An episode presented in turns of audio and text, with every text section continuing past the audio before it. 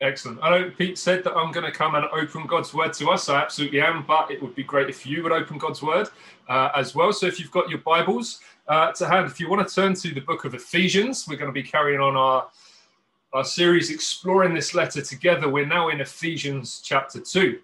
Just while you find your way there, I was uh, uh having just a really great time this week. Uh, just in terms of my preparation, thinking upon these verses, seeking God for what he would say, I went out on, on a walk, as you know I tend to do. Uh, been out for a good few hours just thinking on these verses and thinking through what God wanted to, to draw out for us today. And then I quickly looked at my phone, jumped on Twitter, uh, and the following tweet was there. It said, Hey, you. And I thought, Oh, I better read this. They said, Hey, you, you should let Ephesians 2 absolutely pour over you today. They said, Read it, breathe it in, okay, that's all. That was the tweet. And I thought, how amazing on a day where I'd spent a couple of hours thinking upon Ephesians 2 that someone would be encouraging us to let Ephesians 2 absolutely pour over us that day. And what the reason I want to bring that is uh, it was just great for me to hear that. I nearly replied saying, Do you know what? I've been doing that for the last few hours. Uh, but what I want to encourage each of us today is that as we come to open Ephesians 2 and read some of these verses in here together, let the truths of the, these words pour over you today. Let's not rush through it. Breathe it in, take it in, let it be the very breath to you today. So let's read from Ephesians 2. We're going to read from verses 1 to 10. So again, let's just come with that mentality or that attitude, that heart posture of just allowing this to pour over us today. And you were dead in the trespasses and sins in which you once walked, following the course of this world, following the prince of the power of the air, the spirit that is now at work in the sons of disobedience, among whom we all once lived in the passions of the flesh, carrying out the desires of the body and the mind and were by nature children of wrath like the rest of mankind. But God, being rich in mercy, because of the great love with which He has loved us, even when we were dead in our trespasses, made us alive together with Christ. By grace you have been saved, and raised us up with Him, and seated us with Him in the heavenly places in Christ Jesus so that in the coming ages he might show the immeasurable riches of his grace in kindness toward us in Christ Jesus. For by grace you have been saved through faith. This is not a work of your own doing, it is the gift of God, not a result of works, so that no one may boast. For we are his workmanship, created in Christ Jesus for good works which God prepared beforehand that we should walk in them. Now, you may remember, or this might not have twigged with you, but back in November, in one of the other series we were doing, Lou spoke on these on these verses. Her focus was particularly on verse 10, so on that final verse, and she just so helpfully uh, helped us to explore what it means to be God's workmanship. Uh, and she laid a really vital and important foundation for us through the verses that came before it. So, not just the focus on verse 10, but on these verses, a really helpful foundation. And I don't know if you remember, but the title that she gave to her sermon that day was Whose Before Who Before What? Understanding whose we are before knowing who we are before what we do. And this morning, we're going to spend a little more time allowing these truths to pour over us again. Now, this series we've called Sit, Walk, Stand. It's based on a book by Watchman Nee, and that's the title of the book. And it really it's his unpacking Ephesians. And he says that this, this title of Sit, Walk, Stand helps us to understand the structure of what Paul was writing to the church in Ephesus. That the first three chapters speak to us about the what God has done for us and how we're to sit and rest in what God has done for us through Jesus.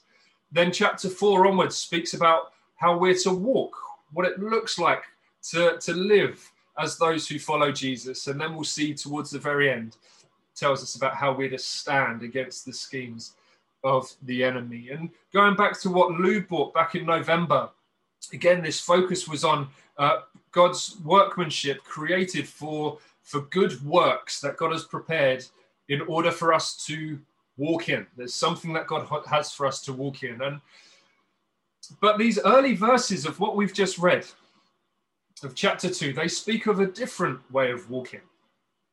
But it's not in good terms. Like walking uh, walking in the good works that God has for us, it's actually it's far from that. But in these verses, Paul takes us from this walk in, these early verses, and he reveals to us what has happened that now makes it possible for us to walk in good in good works. And so we're going to journey through that today. And hopefully, as we do that, our series title will begin to unfold a little more to us as we understand this this this kind of um, sequence really of sit, walk, stand. Now, in uh, verses one to three, the beginning of this chapter, the beginning of these sentences that Paul writes to the church, to the believers, he's really saying, This is what your life looked like before you followed Jesus. This is what your life was like. And rather than walking in good works, you were walking, or we were walking in way. Uh, sorry, rather than walking in good works and in ways that glorified God, we were still walking. It's like we're, we're all walking. We're all giving our lives to something. So we're all walking in in some way. But actually, before we were following Jesus, we were walking in opposition and hostility towards God, far from walking in the works that He prepared for us. We were walking uh, in opposition and hostility towards Him, whether we understood that or whether we didn't. You know, for many of us, we weren't even aware that that was the case until someone shared the gospel with us. We were living not from a place of relationship with God, but from a place of separation with God. And that is true for all people from the point that sin entered in and brokenness comes into the world. And those who were created for fellowship with God find themselves separated from Him. And Paul says, actually, this is the state into which we are born into. It's not anything that we have done particularly, but it's what we have been born into in the place in which we find ourselves.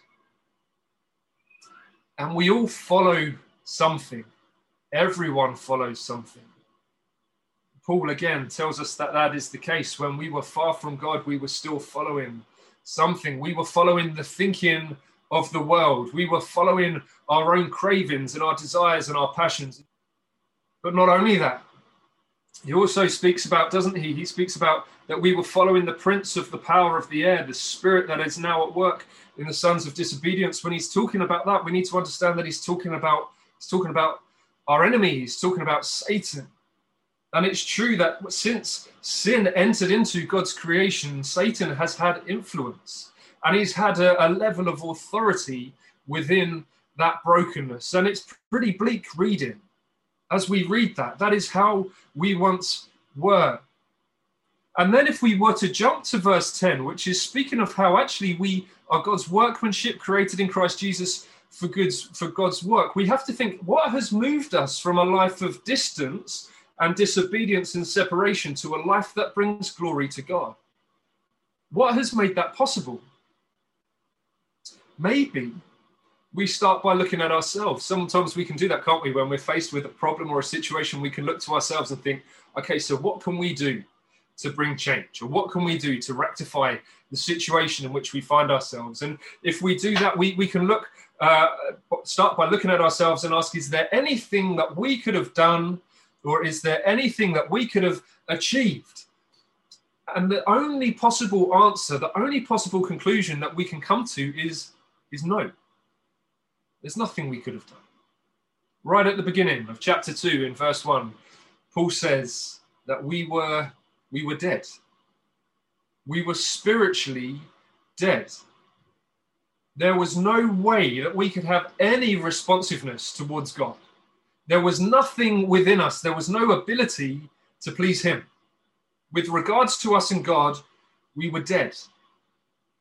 And we might think, that is strong language to be using. That's harsh language. And, and maybe it sits really uncomfortably with us. And we just think, could there not be another way that Paul could have worded this and, and, and, and how God would have kind of inspired Paul in, in maybe in a different way to use different sorts of language? But actually, we really need to understand why it's important for us to, to grasp that we were spiritually dead because when we realized we were dead, we realized that there is nothing at all that we could do. Phil Moore puts it like this in his commentary. He says, We were not drowning people who needed to be thrown a lifebelt. We were not sick people who needed rehabilitation. We were not sleepy people who needed to be awoken. We were dead. We were not so much in need of medicine as of a miracle. The difficulty in which we find ourselves is if we just think, oh, maybe there's just a sickness within us that needs some sort of, uh, of healing, or maybe we're just sleepy people that need to be reawoken, then we look to ourselves and think, what can we do to stir us out of that place or to bring us out of that place? But no, when we realize that we were spiritually dead before God, we realize there is nothing at all that we could do. So if the answer is not us, then what or who? And this is where this beautiful, beautiful couple of words in verse 4 in our Bibles comes through. But God. Do you know, I think this is one of those moments where, as we were encouraged to let kind of Ephesians 2 just pour over us and, and just breathe it in, these are two words that we need to just rest in and sit in. But God, in that place in which we were, in hostility and opposition before God, spiritually dead, unable to do anything, with no responsiveness to God, no ability to please Him, into that place.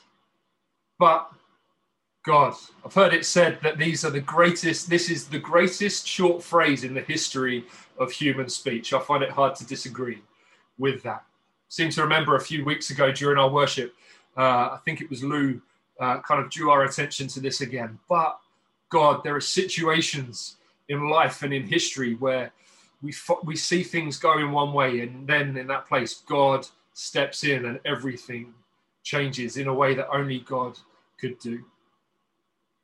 But God, as God looked upon us and saw us as Paul describes us in, in, those, in those verses one to three. God saw us there, and what did he do? What is this but God moment? What does it look like? It looks like this it looks like God sending his son, Jesus,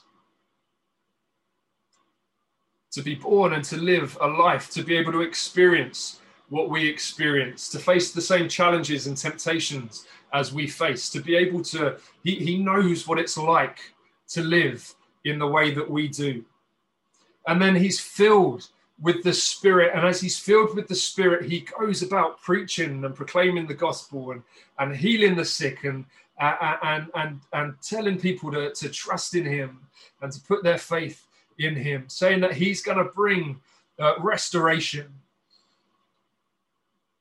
And then there are those who hated this message that he was proclaiming and they put him to death on a cross, but Jesus, who lived his life in perfect obedience to the Father, never living in opposition or hostility towards him, as he's crucified on the cross, he takes our sin upon himself, and our sin is nailed to that cross and it dies with Jesus. And then Jesus gloriously raises is, is raised from the dead because death could not hold him. And because he is raised as for those who put their faith in him, we know that what happened to Jesus will happen to us. And then last week, Mike, uh, a couple of weeks ago, Mike so helpfully helped us to understand that when Jesus returned again to the Father, he returned to sit at the right hand of the Father, that all authority has been given to him to sit in that place of all power and all authority. That is what that but God moment looks like. And when we come to put our faith and our trust in Jesus, as we confess our sins and we make Jesus King of our lives, everything changes. What was true of verses 1 to 3 is no longer true for us anymore. We were once following the Spirit. Sorry, we uh, just jump back. We were once um, following the prince of the power of the air, the Spirit that is now at work in the sons of disobedience, but actually in Christ Paul will go on to tell us in, in, in chapter 5 of Ephesians that we have now been filled with the Spirit of God. elsewhere. Romans 8 14, Galatians 5 16 says that we are to be led by the Spirit, that we are to walk by the Spirit. So, those ways in which we previously walked, those things that we previously followed, we don't follow those ways anymore because God has taken up residence in us by His Holy Spirit. Verses 1 to 3 tell us that we once lived in the passions of the flesh. That was the place in which we found ourselves, that place in which we lived our lives out of. But Galatians 2, verse 12, doesn't say that we we live in the passions of the flesh anymore. It says this instead that we have been crucified with Christ. It is no longer I who live, but Christ who lives in me. And the life I now live in the flesh, I live by faith in the Son of God who loved and gave himself up for me. We don't live in the passions of the flesh anymore. We live in Christ. We are found in him. Paul in verses 1 to 3 tells us that we were once children of wrath, and yet in our first week when we were exploring this book together in chapter 1, verse 5, we're told actually we've been adopted as sons and daughters to be children of God. We're not children of wrath anymore. We're sons and daughters of God. Can you see how everything that was true of 1 to 3 has been absolutely transformed and changed because of this but God moment, because of what God has done for us? Let me put it this way the hopelessness of verses 1 to 3 is undone in Christ. There's no hope in, in those early verses, is there? But the hopelessness of that reality is undone in Christ. But what initiated this but God moment? What led God to do all this for us? What led God when He looked at us and saw us in the place and state that we were in to send Jesus in our place? Paul tells us. As he continues, he leaves us uh, in, in no doubt, really. He says, The reason God did this is because of his great love for us. This is another one of those moments. Just breathe it in. Just think about that just for one moment. What initiated God to do what he did through sending Jesus? It was because of his great love for us. We had nothing to offer. Let's be under no illusions. Remember, we were dead. We had nothing to offer, nothing that we could give, nothing that we could bring. In fact, anything that we do offer is, is our brokenness and our sin. But it was because of his great love for us. And again, as Paul continues, he leaves us in no doubt at all. Um,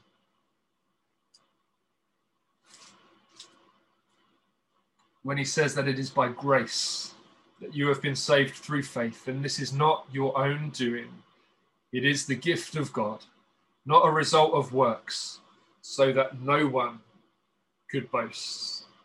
This is about what God has done for us.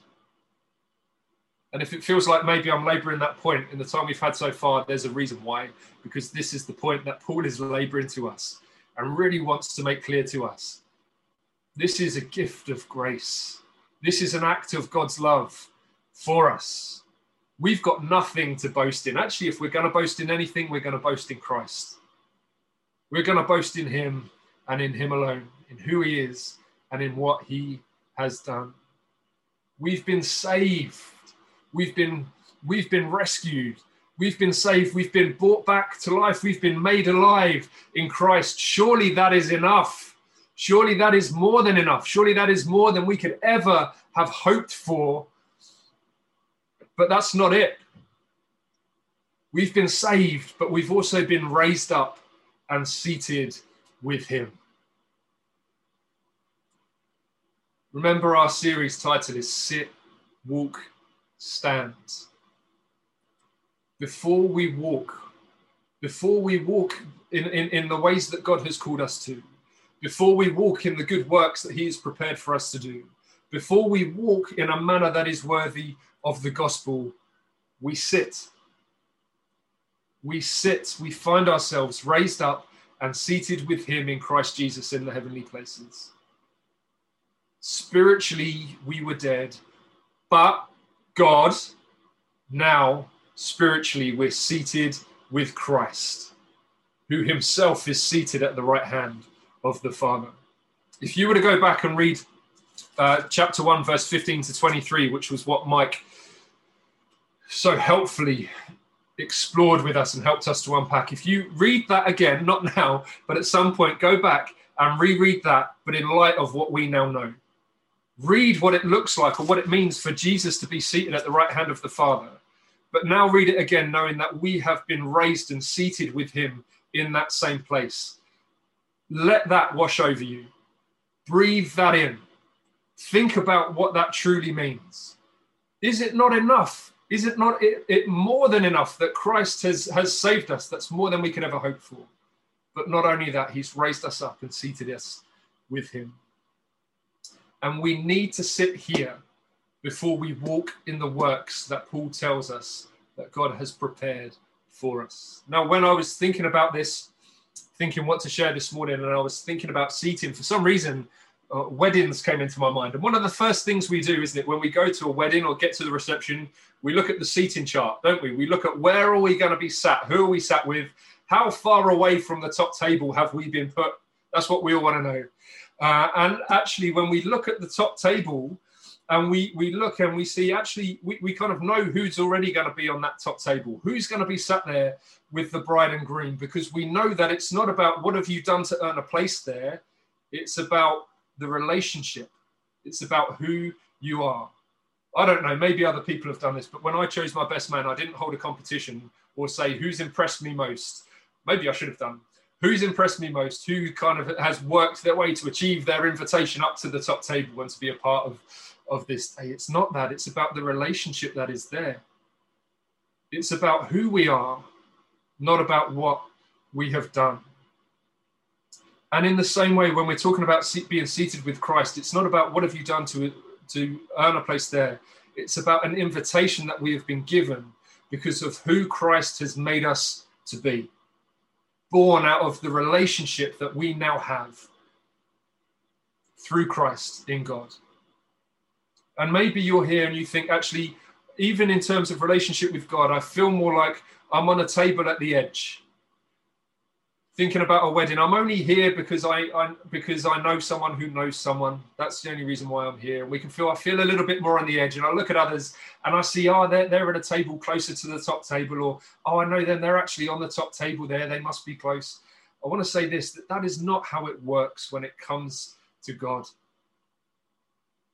What it means to be seated with Christ is this: it means that we have immediate access to God the Father. It means that we have a share in the, in the measure of the authority that Jesus has. Know this. You are seated with him in heavenly places, not because of anything wonderful about you or impressive about you, not because of anything that you've done to achieve or earn that place, but because you have been invited because God wants to know you as his children and for you to know him as your father. This is the place that we need to live our lives from. Before we walk, we have to sit in that place. So we've taken our our series title from that book by Watchman Nee. Let's actually hear a little bit more of what he, he says himself in his book. Pete, I think, quoted this, I think, in, in, in week one, but I just want to read it to us again. Because really, this is what it's about when we're talking about sitting before we walk. Watchman Nee writes this he says that most Christians make the mistake of trying to walk in order to be able to sit. In other words, we feel like we have to do something in order to be able to to sit with Christ. But that is a reversal of the true order. Our natural reason says if we do not walk, how can we ever reach that goal? What can we attain without effort? How can we ever get anywhere if we do not move? But Christianity is a queer business. If at the outset we try to do anything, we get nothing. If we seek to attain something, we miss everything.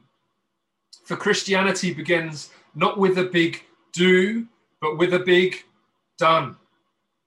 Thus, Ephesians opens with the statement that God has blessed us with every spiritual blessing in the heavenly places in Christ, and we are invited at the very outset to sit down and enjoy what God has done for us, not to set out to try and attain it for ourselves. And we need to hear this message over and over again. Because otherwise, our inclination, whether we've been saved for a few days or weeks or years or decades, our natural inclination is sometimes to revert back and still think, I've still got to earn some favor, or I've still got to work my way back. And we need to be reminded of the proper order we don't work from a place of what has been uh, uh, of what we have to do. It's from a place of what has been done. Let us never stray from that wonderful truth. In, we're going to get to chapter 4 in a few weeks time. And in chapter 4 like we say paul tells us what it looks like to walk and how it is that we're meant to walk in ways that are glorifying to god and are appropriate in terms of the life that god has called us to and what our lives are to look like. But we're not going to rush to get to chapter four. That will come. Actually, what Paul wants us to do is to sit in chapters one to three for a little while longer. Because in chapters one to three, he shows us and teaches us about how to sit with Christ and how to rest in all that he has done for us. And again, I want to say this to you as someone who recognizes this in my own life. We need to be reminded of this often. So, can I encourage you as we, again, that tweet at the start, hey, you, yes, you, you should let Ephesians 2 absolutely pour over you. Read it, breathe it in. Let's come back often to the truths of what God has done for us, of the reality of where we once were. Do you know this? We can see that this this letter was written it was written to christians it was written to the church for followers of jesus. And that's why paul was writing like this. He's saying this is who you who you were. This is no longer who you are this is who you were. But if you're not a christian the reality is is that is who you still are. You have to understand that that is who all of us once were. Maybe we still are, but this is good news for you. The gospel is good news for you because Christ Himself has made a way for us to come to the Father. But not only that, Paul is writing to say this is who you were because he's reminding them not only about how they were saved, but how they must continue as well. This is who you were, but this is what God has done for you. Never lose sight of that. Don't forget that. Don't revert back to the old ways of being. Understand what it is that God has done for you through Christ because of his great love for you. And remember, this is a work of grace through faith in Christ. I just want to finish by saying this. Again, just going back to that tweet at the start, which encouraged us to breathe in Ephesians 2 and to breathe in the wonders of the gospel. Funnily enough, another tweet that I was reading, this by a guy named by this time by a guy named Jared Wilson, and he's speaking to preachers. He said about this, about when, when we're coming to preach, he says about not loading our backs with the bricks of to-dos, rather to fill our lungs with the oxygen of it is finished. I just thought that's so helpful. Yes, there are things that God has called us to do. There are works we know that God has called us to, to walk in.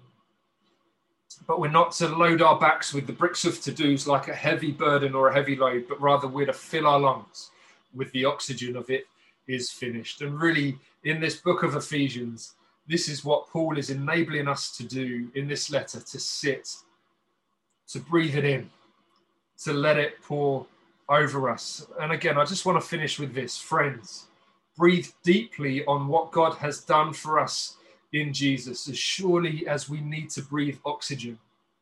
Let us breathe in the grace of the gospel. Let us breathe in the oxygen of it is finished. And let that be the place from which we live our lives. Let that be the place from which we walk.